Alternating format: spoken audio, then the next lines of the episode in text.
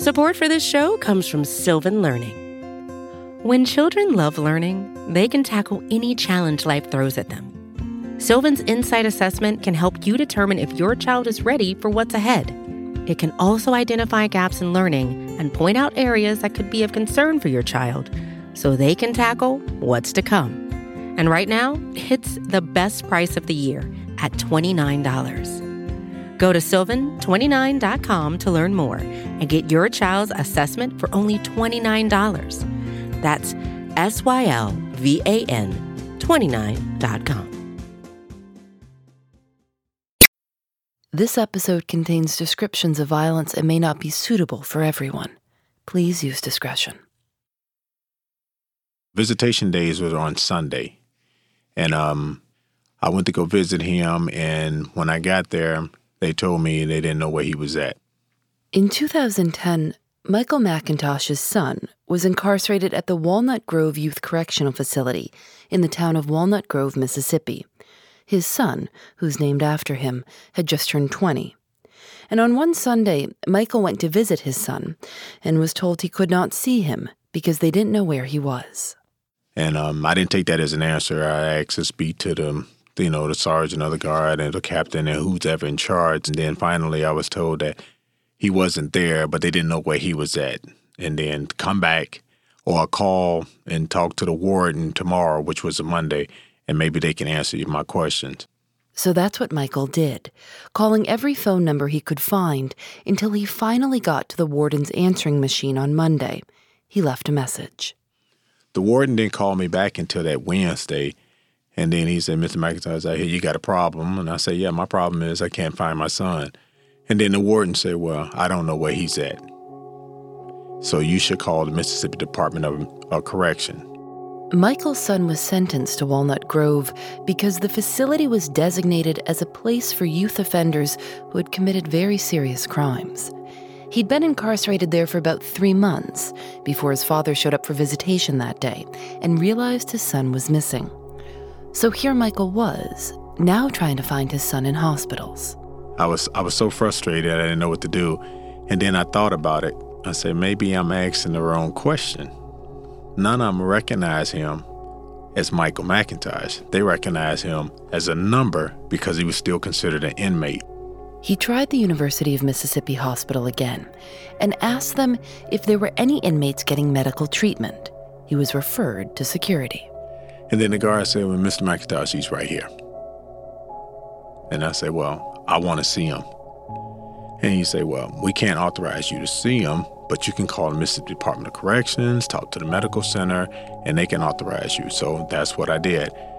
And when I called them that very next day, I told them I was looking for my son. Once again, they said, We don't know where he's at. I said, Well, I do. He's in the hospital. He's down at UMC.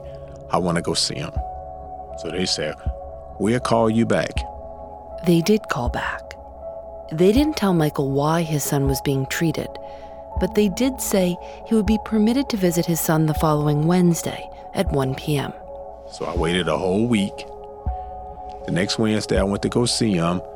And when I got to the hospital, they say, Mr. McIntosh, he is no longer here. They moved him yesterday. And it took me roughly almost about another week and a half before I realized they moved him two and a half hours away to Greenwood Leflore Hospital. Michael began calling every phone number he could find for that hospital. And finally, the chaplain spoke with him and said he could help. And he did. He got me a two hour window. And the first time I seen my son has been six and a half weeks later. I stood at the end of the bed. He can hear my voice. They said my voice was the only thing he recognized since he'd been in the hospital. And um, they wouldn't tell me, believe it or not, the hospital wouldn't even tell me what they were treating him for because they had to get um, authorization from Mississippi Department of Correction medical staff in order to even tell me. Eventually, the Department of Corrections granted the hospital permission to tell Michael what was going on. My son had a few stab wounds. He had stitches. They was more concerned about his um, his brain uh, injury because they said it was very severe. That's why even when he was in the hospital, they told me not to hold him because he was he was in some bad condition. No, no use of the right arm, no use of the right leg. his sight was almost gone, and they said this was all related to the injury. The few stab wounds, they said they took care of that. The fractured nose, they were still working, letting that heal. Um, it was nerve wracking, you know, to sit there and, and knowing I was helpless and couldn't do nothing about it. Investigators found that his injuries stemmed from a fight that had occurred at Walnut Grove. The investigation report states that the Walnut Grove prison guards did not intervene to stop the fight, and in fact, they, quote, endorsed the disturbance. And then they tried to cover it up by falsifying log entries. And Michael McIntosh believes the reason it took six and a half weeks of searching to find his son is because the prison didn't want the public to know how bad things had gotten at Walnut Grove. The way the way the story came back to me, I can't verify because you know I wasn't there, but they said it there was a riot broke out. They got anybody that was on the side, anybody in the area, you know, it was almost like bees swarming, you know, whatever's in the way, that's what we're demolishing. So that's how all these um, young men got hurt. When the Walnut Grove Youth Correctional Facility opened in 2001, it promised to be a safe, rehabilitative place for very troubled youth offenders. The youngest was just 13 years old. But by 2012, Walnut Grove was the most violent prison in the entire state of Mississippi. One judge wrote that what happened at Walnut Grove, quote, paints a picture of such horror as should be unrealized anywhere in the civilized world. Today, we have the story of a juvenile prison, the people who ran it, the small town that relied on it, and how everything went so horribly wrong. I'm Phoebe Judge. This is Criminal.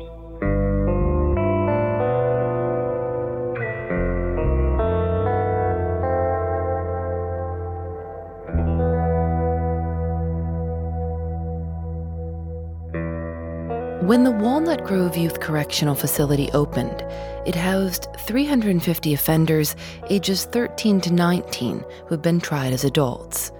The prison's population more than tripled as they steadily increased capacity, and by 2011, it was the largest juvenile facility in the U.S. It's about an hour from Jackson, Mississippi, in the very small town of Walnut Grove. And as you can imagine, the people in town were not excited about the arrival of a prison. I will say that at first, residents didn't want a prison. You you know you don't you think about a prison and you you know I don't know if we want that in our backyard, but they begin to accept it. This is Russell Beatty, director of the Main Street Chamber of Leake County. That's basically their version of the Chamber of Commerce. He says Walnut Grove had historically been a manufacturing town. But as the plants closed as, and as things have changed, it needed that boost.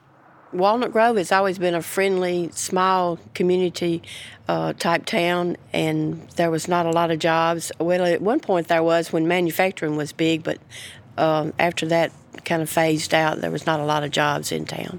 This is Linda Bounds. She's been the librarian at the Walnut Grove Library for almost 30 years.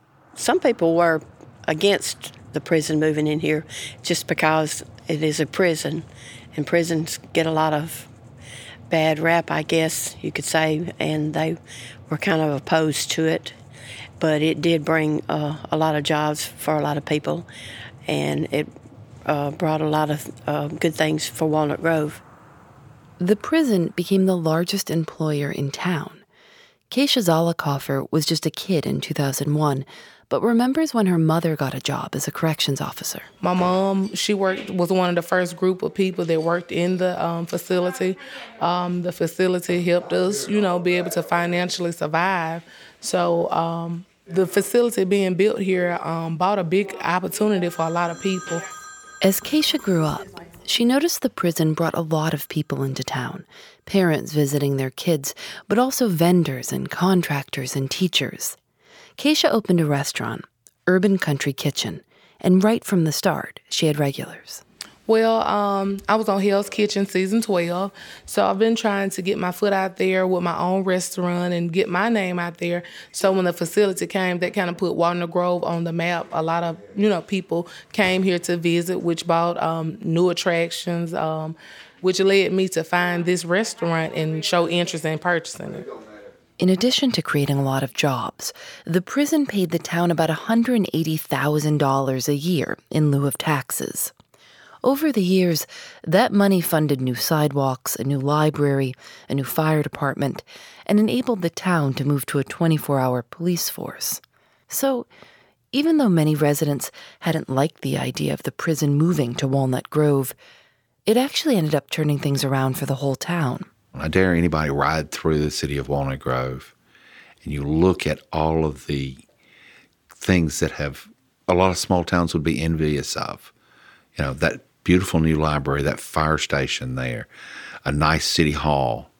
Uh, a lot of towns with population of 500 people would be envious of those things.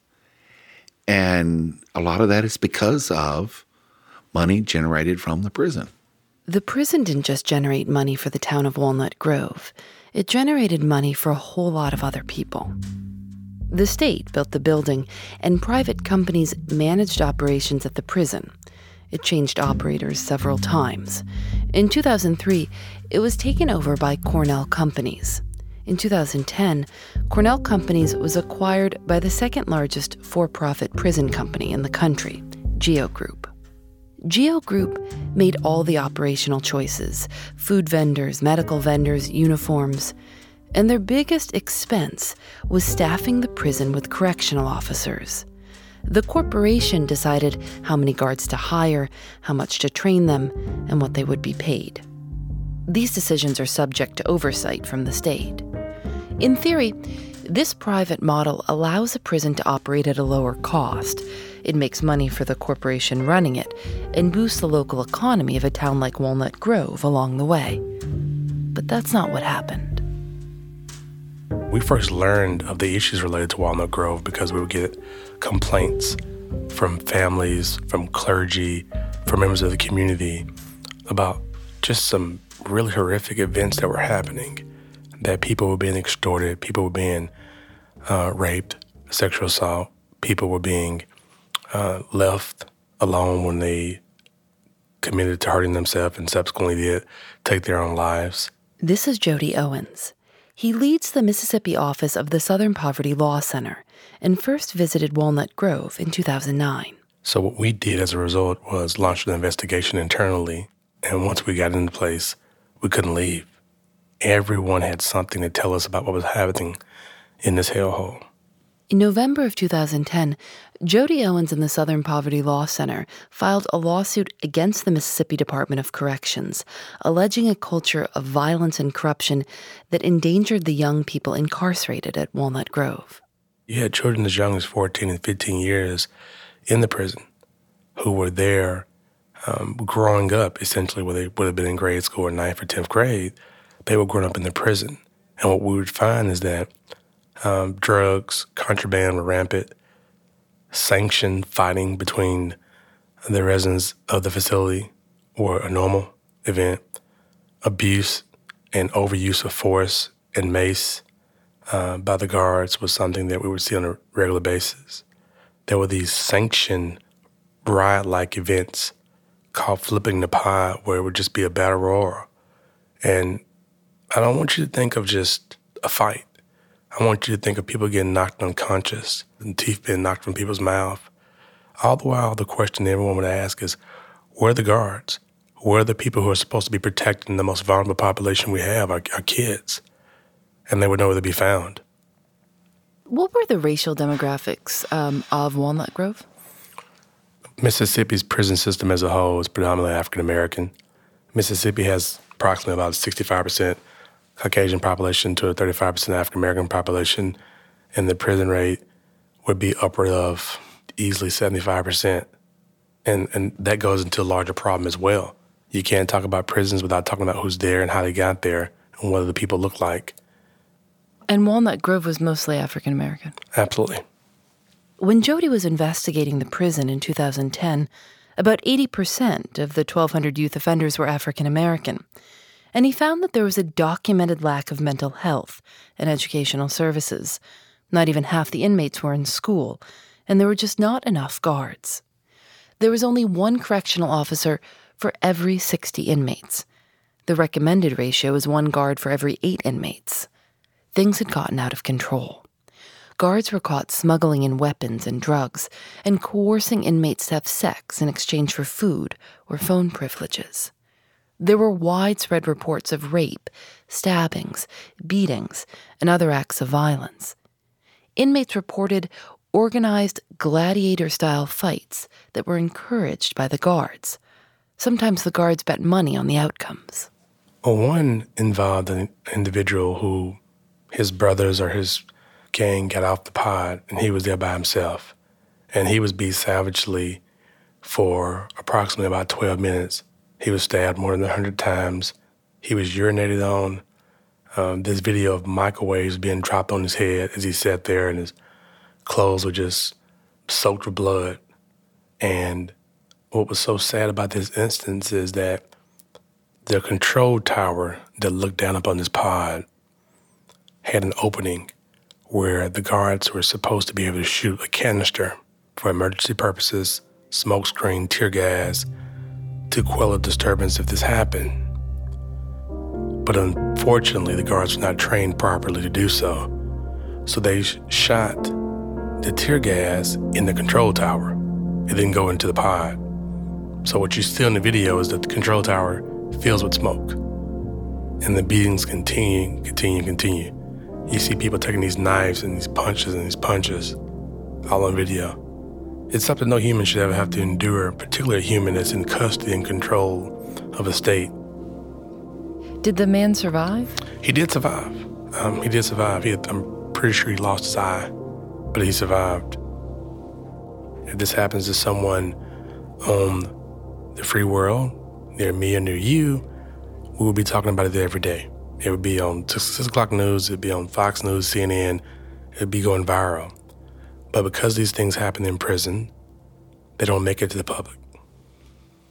Much of the documented abuse took place under the management of Cornell Companies, which no longer exists because it was acquired by GEO Group. In its complaint, the Southern Poverty Law Center wrote Defendant Geo has a policy which began years ago under Cornell of understaffing the prison. The understaffing creates violent conditions that subject youth to serious and sometimes permanent injury. We reached out to Geo Group for comment, and they emailed a statement from their spokesman, Pablo Paez, that reads At Geo, we do not believe in cost cutting for profit's sake. Instead, we believe in running an efficient operation that provides adequate staffing and relies on state of the art technology for monitoring, communication, and healthcare.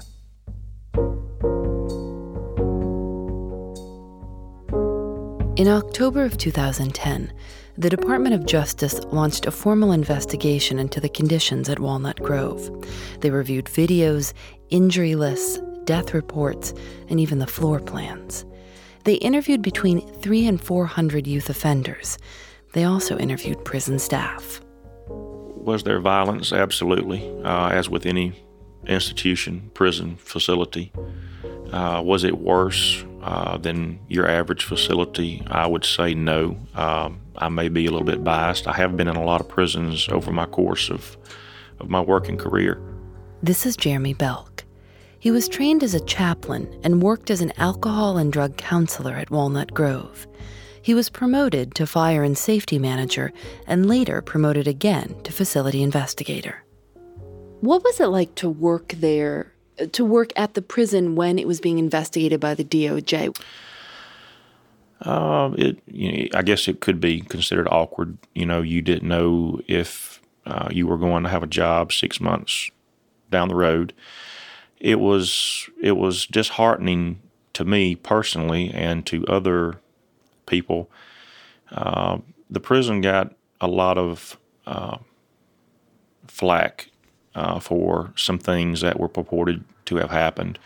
And unfortunately, when you're in this line of work, you never get to tell your side of the story. You only get a skewed view because it's mainly coming from a complaint from a parent or from an inmate who was at the facility. So the, the view is certainly skewed.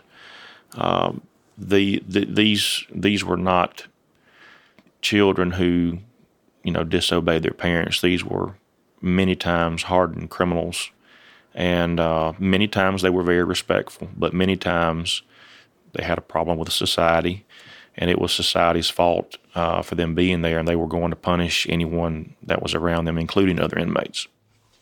What was it like working there? How were the employees and guards treated? Did you make a good salary?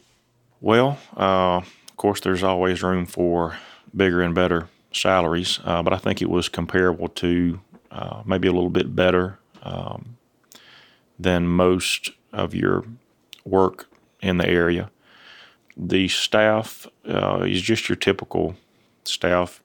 There were people there who did their jobs and who wanted to excel in their line of work, and then also you you had some bad apples as well. Guards that weren't operating correctly. Yes. And you were responsible for stopping them or um, citing them. Sure. Uh, any facility in this country or in any other country, you're going to have people who are there to, I guess, take advantage of the situation, unfortunately. I heard this over and over when I talked to people in the town of Walnut Grove that yes, some guards were abusive, but no worse than any other place. Yes, there were riots in the prison, just like many other prisons in the country. The town felt like it was being unfairly singled out. Uh, I felt like they were eager to tell all the bad news, and there was a lot of good going on. Linda Bounds. What about the people who say, wait a second, this town is improving because of a place where there's reports of inmates getting hurt? Well, it is a prison, and you're going to have problems in a prison. And so I, I felt like that, uh, like I say, that I knew that there would be problems in a prison. This isn't Sunday school. Russell Beatty. So you're housing incarcerated people. So, yes, you're going to have an issue from time to time. No one thinks that prison should be a club med. Jody Owens. And should be this vacation. But the, if it ever is your loved one in the prison, that your prayer is that they will be free of torture and abuse. They can sleep at night without worrying about somebody coming in their cell with a knife. And I don't think the public appreciates just how this system is run and what accountability looks like. Because if we're asking for, if you do the crime, you pay the time, well, what does that mean? Does that mean that time means that you're restricted? Or does that time mean for the entire time you're there every day, every second, every minute, you have to be abused? And to do so that it impacts you as a person that's permanent. On March 20th, 2012, the Department of Justice completed its 18 month investigation of Walnut Grove, concluding that the inmates were not receiving constitutionally adequate protection. Their report states that the sexual misconduct was among the worst that they had seen in any facility in the nation. Staff was routinely engaging in sexual acts with the youth. Excessive force was a first response, not a last resort.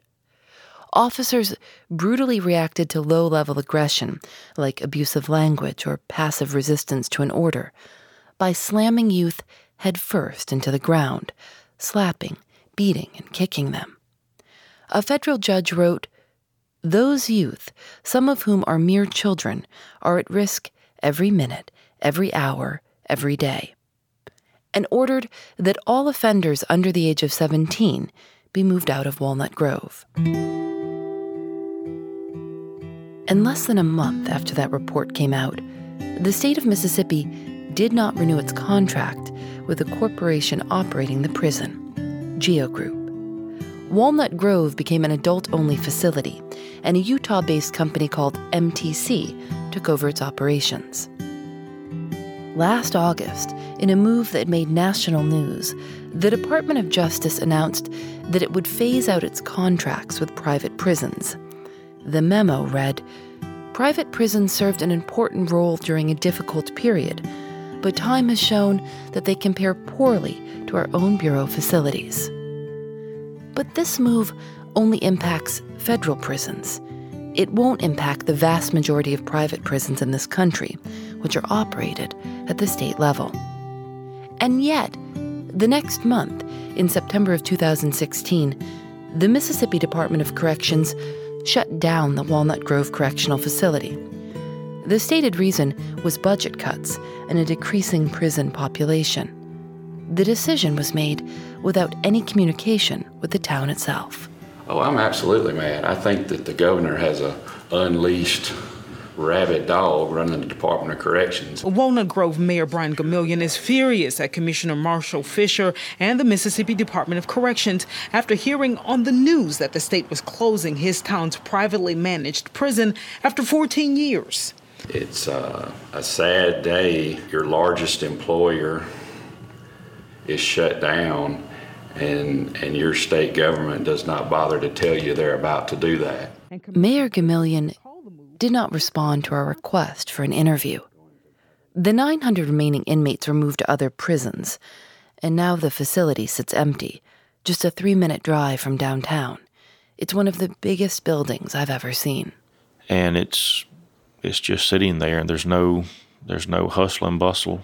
Jeremy Belk, the man who worked at the prison for five years. I've always said there's no way they're going to they're going to close this facility. It's it's it's needed. It's too new. Um, it would it would be a tremendous burden for it to close for the taxpayers of the state. And I was shocked. I, I did not believe it. It feels like maybe these people just got picked up and what was once a bustling place is now completely. The signs are still here. Everything is here except there's no people. That's correct, and that's essentially what happened when the the decision was made within uh, within about a month, maybe maybe five weeks. They picked all the inmates up and closed its doors. In its wake, the prison left the town of Walnut Grove in even more shape financially than it was before. The library can only afford to be open 20 hours a week now. City offices are only open four days a week. Police officers have taken a pay cut of $2 an hour. Everyone's utility bills have gone up to compensate for the loss of the town's biggest customer. And the 200 some odd jobs that the prison created have all been lost. You are standing downtown uh, Walnut Grove. This is this is an absolute epicenter of the town. So this is the busiest place that you could be in Walnut Grove. This is it. This is it, and there's there's one one vehicle on uh, on Main Street. Would that have been the case uh, before the prison closed? No, at, at, at shift change, uh, there was an absolute traffic jam uh, um, here on Main Street. So it's, it's, it's completely different. It is certainly a lot quieter than it was this time last year. You really can kind of like stand in the middle of Main Street here. You can.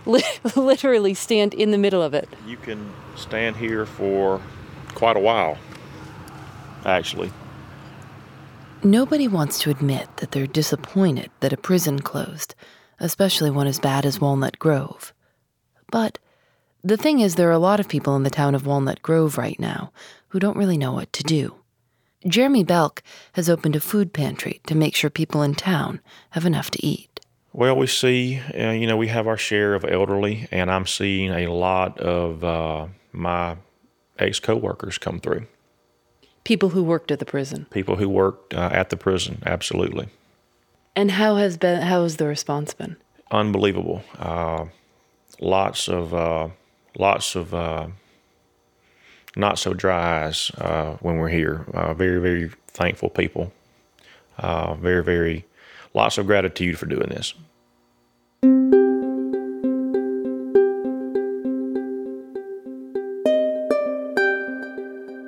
You must feel so relieved that Walnut Grove is closed down now. Well, you know, um, I'm relieved because the the the young men that were there had were basically living in barbaric conditions. They was a prey to the older ones that was there, and there was no relief. You know, you you send those young people there, and they are so charged up. You wonder if they ever can get back down. Michael McIntosh, the man we met at the beginning of the story, who spent weeks searching for his son. So to have it closed, you know, I, I, I thought it was a good thing because I realized as I was walking through this process and learning quite a bit from going through this process that um, anytime you start putting rehabilitation against profits and profits win, rehabilitation never occurs. You know, it's, it's hard enough to even try to get rehabilitation from a prison system that's even running correctly. So imagine the ones that's out for profit. You know, they're cutting corners, they're not caring, they, they got a lot of lapses in it, you know, and then you want rehabilitation. It was never going to happen. So to have this place closed and know that these kids might have a better chance, especially not from that place, I'm, I'm all for it. Michael's son is out of prison now, working and trying to go back to school. He's gone through a lot of physical therapy. His cognition has improved, but he still can't remember things sometimes. His father says he may never recover from that. While Michael McIntosh and the Southern Poverty Law Center see the closure of Walnut Grove as a victory, the private prison industry on the whole is doing pretty well. Walnut Grove's former operator, Geo Group, manages a lot of other prisons in this country, and also in Australia, South Africa, and the UK. The other major private prison operator in this country is called the Corrections Corporation of America, also known as CCA. They recently rebranded as Core Civic. And these are publicly traded companies, a large chunk of their shares are held by investment funds that pool people's money, like Vanguard, Wells Fargo, or Fidelity. So, if you have a 401k or invest in mutual funds, you could have a stake in the private prison industry without even knowing it. The day after the election, CCA was the best performing stock on the New York Stock Exchange. It rose 43%. Geo Group rose 21%. Some have speculated the spike was in response to President elect Trump's comments about detaining undocumented immigrants. He also said in March, quote, I do think we can do a lot of privatizations and private prisons. It seems to work a lot better.